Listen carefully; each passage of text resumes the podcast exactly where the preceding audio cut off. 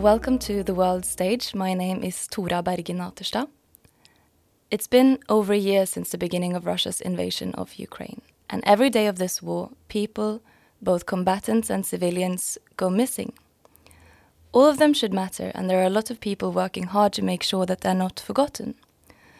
One of those people is Katrin Bomberger, the Director General of the International Commission on Missing Persons, and she's also our guest today. Welcome, Katrin. Thank you. The ICMP is an intergovernmental organization tasked with securing and assisting the cooperation of the world's authorities in locating people that have gone missing as a result of conflict, human rights abuses, disasters, or other causes. In this podcast, we'll mainly be discussing the ICMP's efforts in Ukraine, but I thought maybe you should start by telling our listeners a little bit about the organization what is the International Commission on Missing Persons? What do you do?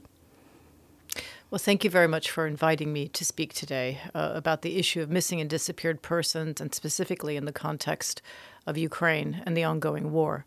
Um, ICMP was created in 1996 originally to address the conflicts in the former Yugoslavia, where over 160,000 people died during the conflicts between 1991 to 2001, including the persons missing from the Macedonian crisis. Uh, and of that number, 40,000 people went missing. So, creating a standalone institution that would be responsible for securing the cooperation of governments and others to locate missing persons uh, is what happened in 1996, and ICMP's mandate is to ensure that cooperation. But let me back up a little bit uh, just for your listeners to explain what the issue is. So people have gone missing forever. This is not a new issue. It's a very old topic, in fact.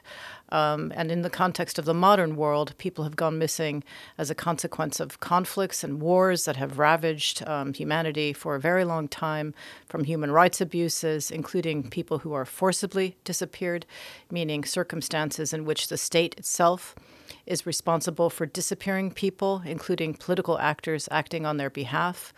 Increasingly, people go missing as a consequence of global warming, uh, where there's a rise in global warming, and which causes a rise in wildfires, uh, uh, flooding, uh, other types of natural disasters. So, increasingly, people are missing as a consequence of global warming, which has also caused a rise in migration um, today, Europe has the highest number of dead and missing migrants in the world.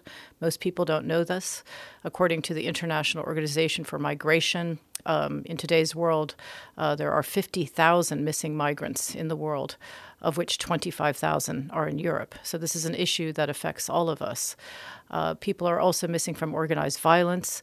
So the key here is is understanding who are the missing, why they go missing, what are the drivers of missing persons cases, and ensuring that the global community acts together to resolve these cases in the interest of securing the human rights of survivors, uh, including justice, truth, and reparations. So, our job is to ensure that cooperation between governments, uh, but also to ensure that families of the missing come together, unite, uh, and that their rights can be respected uh, and they can act as advocates for this issue.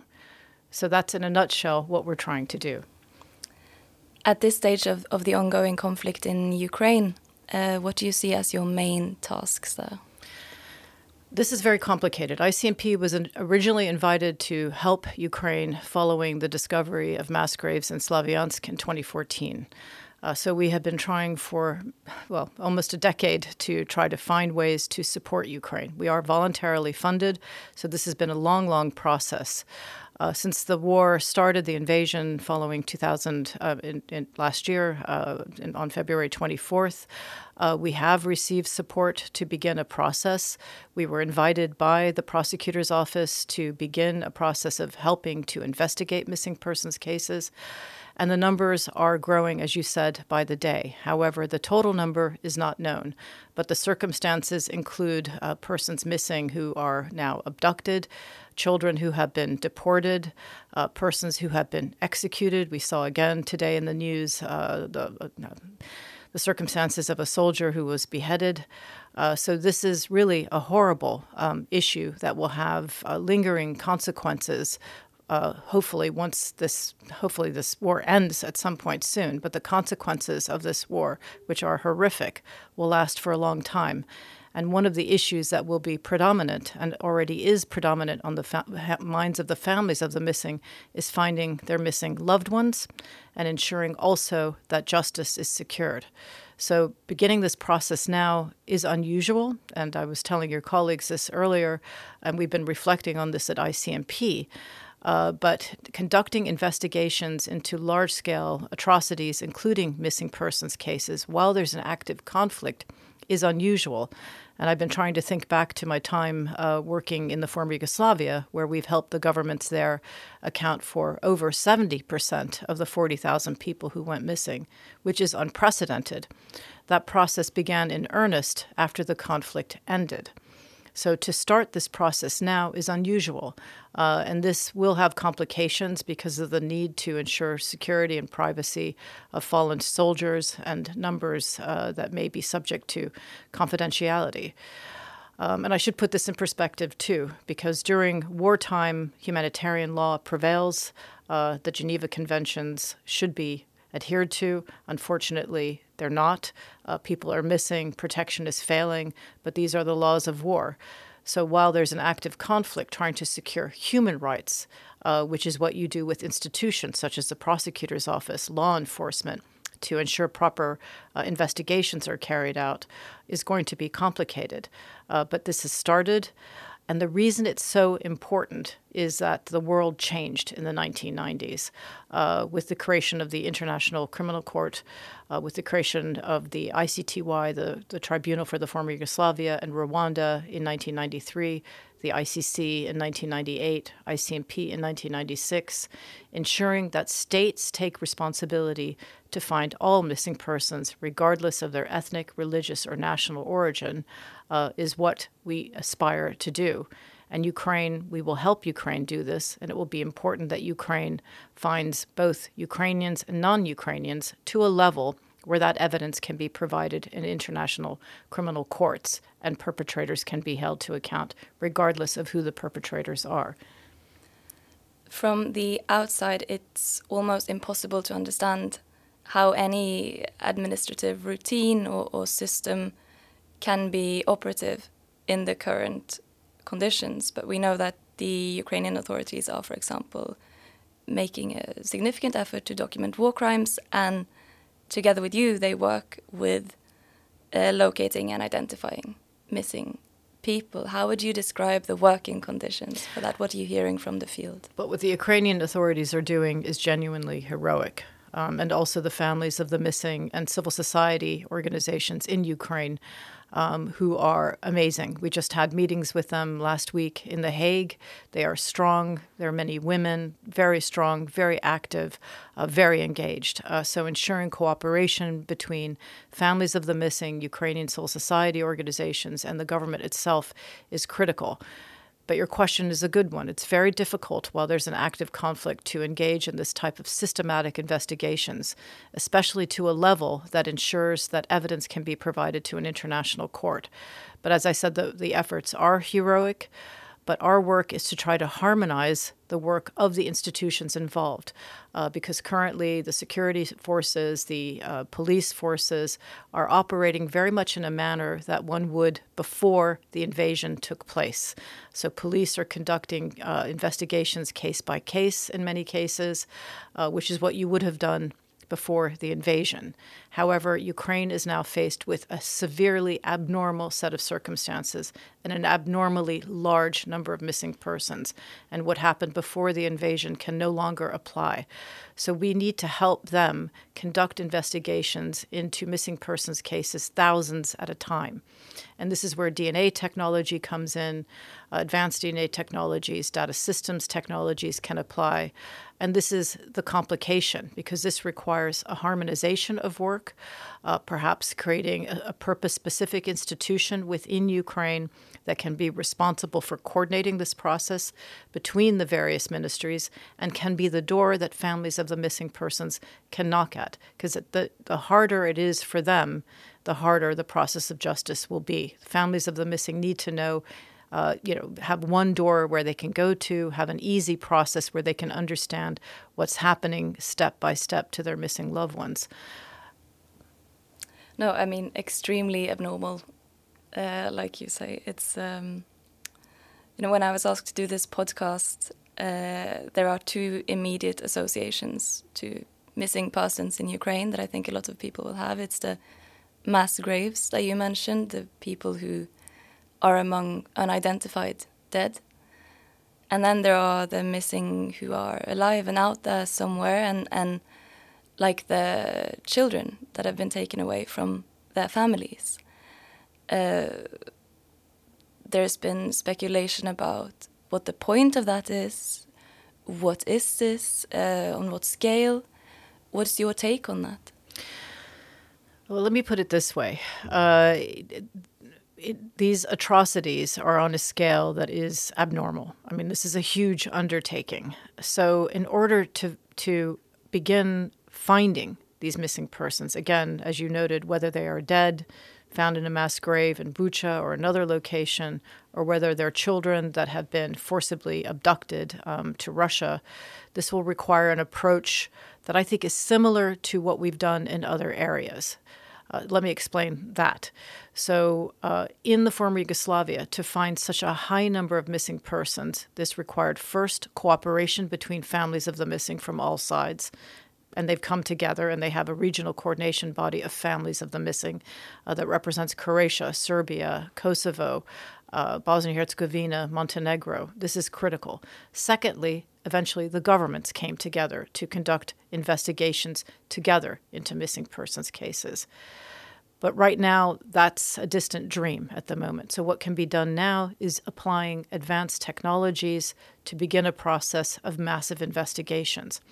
So if one assumes, and this is a hypothetical number because we don't know what the numbers are at the moment, that 30,000 people are already missing under a variety of circumstances, what ICMP would like to do is conduct a massive outreach campaign together with the Ukrainian authorities and Ukrainian civil society and families of the missing to reach out to collect data. That's step number one. This is what can be done now. Uh, that data would include a report of from the person who's reporting the missing person, and then reporting the missing person themselves. What were the circumstances of the disappearance? Was sexual violence involved in these cases of disappearance? And also the provision of uh, genetic information which needs to be provided voluntarily by families of the missing so that accurate identifications can be made and led by DNA. And I'll explain why this is so important. Because having irrefutable evidence of identity that can be linked back to the crime scene will be essential not only to families of the missing for purposes of potential closure, which may or may not be possible for individuals after what they've gone through, but specifically also for purposes of justice and truth. So having a massive outreach, which in this case, if we hypothetically assume there are 30,000 missing persons, including the deported children, one would have to collect data from a minimum of 100,000 families of the missing living inside Ukraine and outside of Ukraine, including, for example, potentially Ukrainian refugees residing in Norway and other countries that have so generously taken on Ukrainian refugees. That data would then have to be matched to every single location where there has been a mass grave or a body disposal site, or eventually to the deported children themselves, who may no longer be recognizable if years pass before they're able to be reunited with their families. That also requires proper documentation at every single site of forensic interest, mass grave site or clandestine grave site. All of that data needs to be uploaded into a database um, this also requires proper the proper ability not only to identify the missing person, but to then allow forensic specialists to determine cause and manner of death. So all of this data becomes a body of evidence uh, that will need to be secured to combat misinformation, which is already occurring um, across the region, and to ensure that perpetrators are held to account. And I say this from experience. This is exactly what we did in the former Yugoslavia. And I think the case in point that I would like to highlight is the Srebrenica genocide, uh, which took place in 1995. Over 8,000 Muslim men and boys uh, were killed in a matter of days. Uh, their bodies were buried in mass graves along in eastern Bosnia. After the war ended, perpetrators removed the bodies from primary locations to uh, secondary locations across Bos- uh, uh, eastern Bosnia. Um, using heavy machinery. The bodies were utterly disarticulated. I'm sorry to say this for your, your listeners. Uh, and DNA became the only way to identify them. I shudder to think what would have happened had we not used DNA together with families who united with us to identify those missing persons, which was a painful process for them because one year you would find one piece of a mother's son, the next year you would find another, and so on and so forth, uh, till we were able to reassociate the body this became a, a, really important point not only for families of the missing, but that evidence was provided in 35 uh, trials, both in Bosnia Herzegovina and before the International Court. I believe that this type of work, this level of evidence, will be required uh, to ensure that perpetrators are held to account, that families of the missing can secure their rights, and to ensure finally peace and stability. So this is what we're up against, and this is basically World War III. So what we did in the Balkans is going to be child's play compared to what we're up against now. And these crimes are linked, by the way. ICMP has programs in Syria, Libya. They're missing migrants. Uh, there are also Ukrainian refugees, children that are being trafficked in Europe. So this is a, a massive problem uh, that that involves a number of states, from Russia to Ukraine and beyond. So ensuring that uh, the community of governments, um, including Norway and other governments, work together uh, with ICMP, with other organizations, including the ICRC, UN entities. We must unite and cooperate together to make sure that this issue is addressed.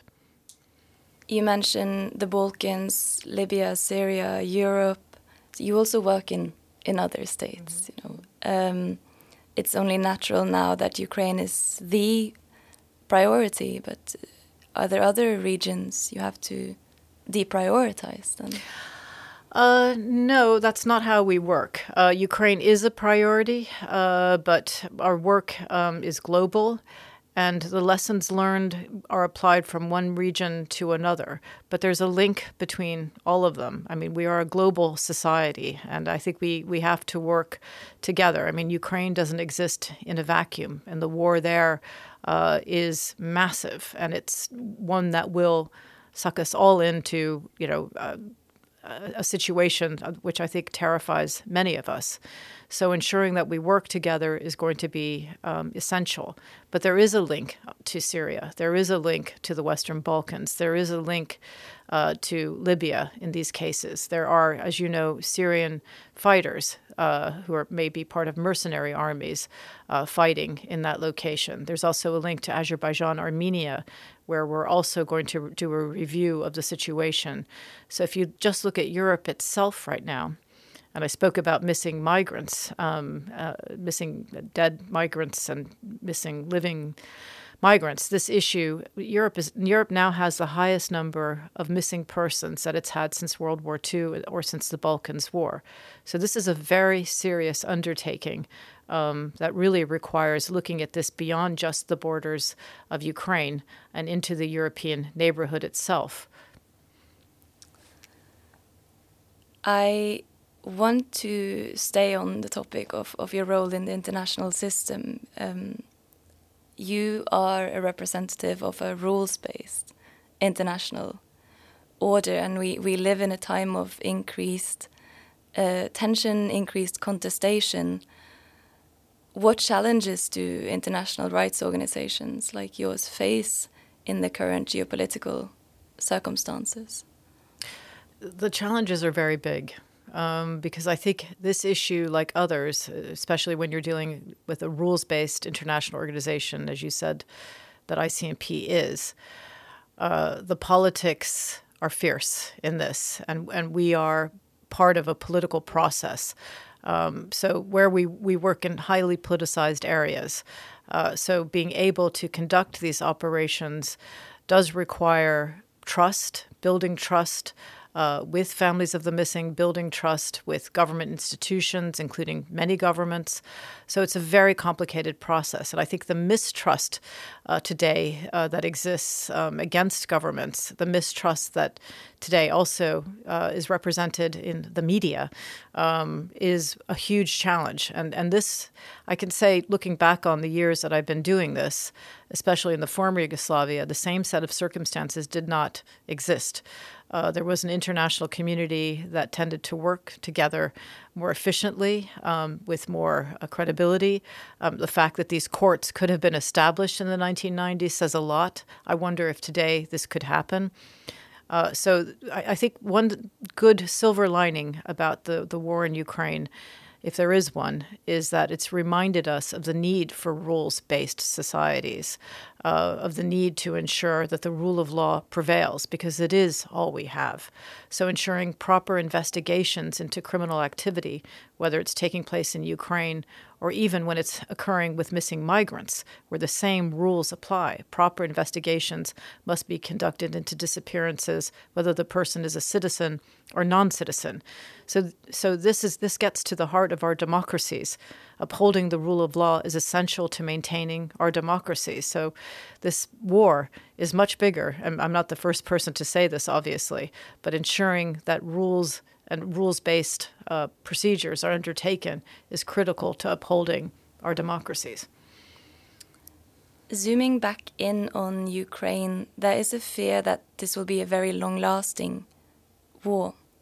And with that, the ICMP's job there will, I guess, continue. You touched on this already, but what are the main challenges for your work in Ukraine going forward? and this is the issue because it's the challenge is about the governments and families of the missing. We're here to help uh, ensure that they take responsibility, and that's going to be the challenge. I mean, while there's an ongoing war, emotions are running very, very high. So, making sure that uh, good governance procedures are maintained by Ukraine, ensuring that there is impartiality, um, will be a tall order. Uh, and and this is this will be a political battle, I think, on many fronts, as we're used to. Uh, so our job is not we're invited in. Our job is to ensure that the state itself takes responsibility and conducts its investigations in an impartial manner and helps all families of the missing, regardless of their ethnic, religious, or national origin. Um, because the battle itself, the war itself, uh, goes beyond Ukraine, and there are Ukrainians and non Ukrainians there, as I said earlier. Having an international organization provide that support to ensure that cooperation, also with families of the missing. And I just want to talk about this point for one second. If they don't find, if they don't trust the government that is helping them, um, then there's a problem. And I think that's the biggest challenge we all have is ensuring trust uh, from civil society in a process that adheres to the rule of law. Once that trust is broken, it takes time to repair it. And missing persons is just one of many issues that Ukraine is facing.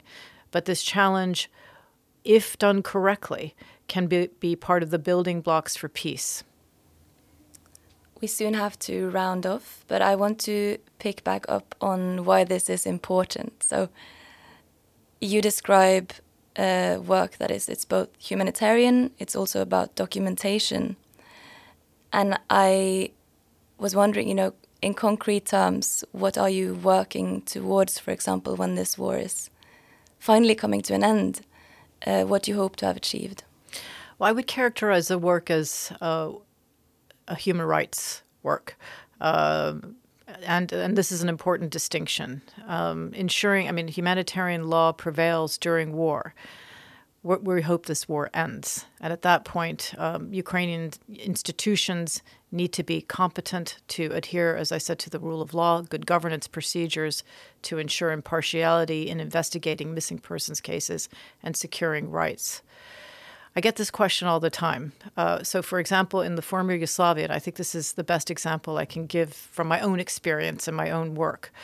Um, having now helped governments together cooperate to find over 70% of the missing persons from the conflicts.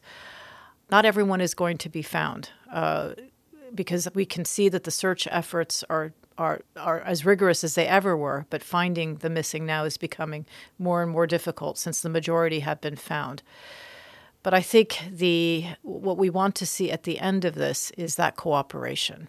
Um, that these countries that were that were enemies at one point that are now states that have prosecutors' offices and other mechanisms to conduct investigations work together that they have the trust of civil society and families of the missing. They have the trust of their citizens to continue this work. And I think that's what you want to see in the end that there's cooperation between civil society, between the governments, and trust that the government will continue these investigations. Now, there is a political process that also surrounds this, and I'm, I'm not being naive. Uh, and I think anyone that looks at the, at the, former Yugoslavia now, at the Western Balkans, would, would say it's in a very fragile place, uh, and it's a very uh, sad situation. Um, looking, you know, at Kosovo and Serbia and other parts of the former Yugoslavia. But what's remarkable to me, and probably the story that's not told, is the one I see every day where governments are cooperating at a working level on this issue and they trust each other. And there are routine meetings between those governments and families of the missing where families are really strong. And many of them are, are go to their governments, um, are highly educated about the process, have learned a lot about DNA, uh, and take no, they are. I don't want to use about, but they are really strong um, and are really are strong advocates that are able to ensure that their governments provide them with information. So it's it's it is a good story. That is, you know, it's not enough because not everyone will be found, but ensuring that that there are democratic institutions that are accountable to citizens and that they can work together. I think that's the best you can hope for, and that that process will continue between them, and ICMP will no longer be necessary. We will end on that note. Thanks to Kathryne and to the ICMP for their important work. You've heard an episode of The World Stage with me, Tora Bergen and Kathryne Bomberger, who is the Director General of the International Commission on Missing Persons. Thank you for listening.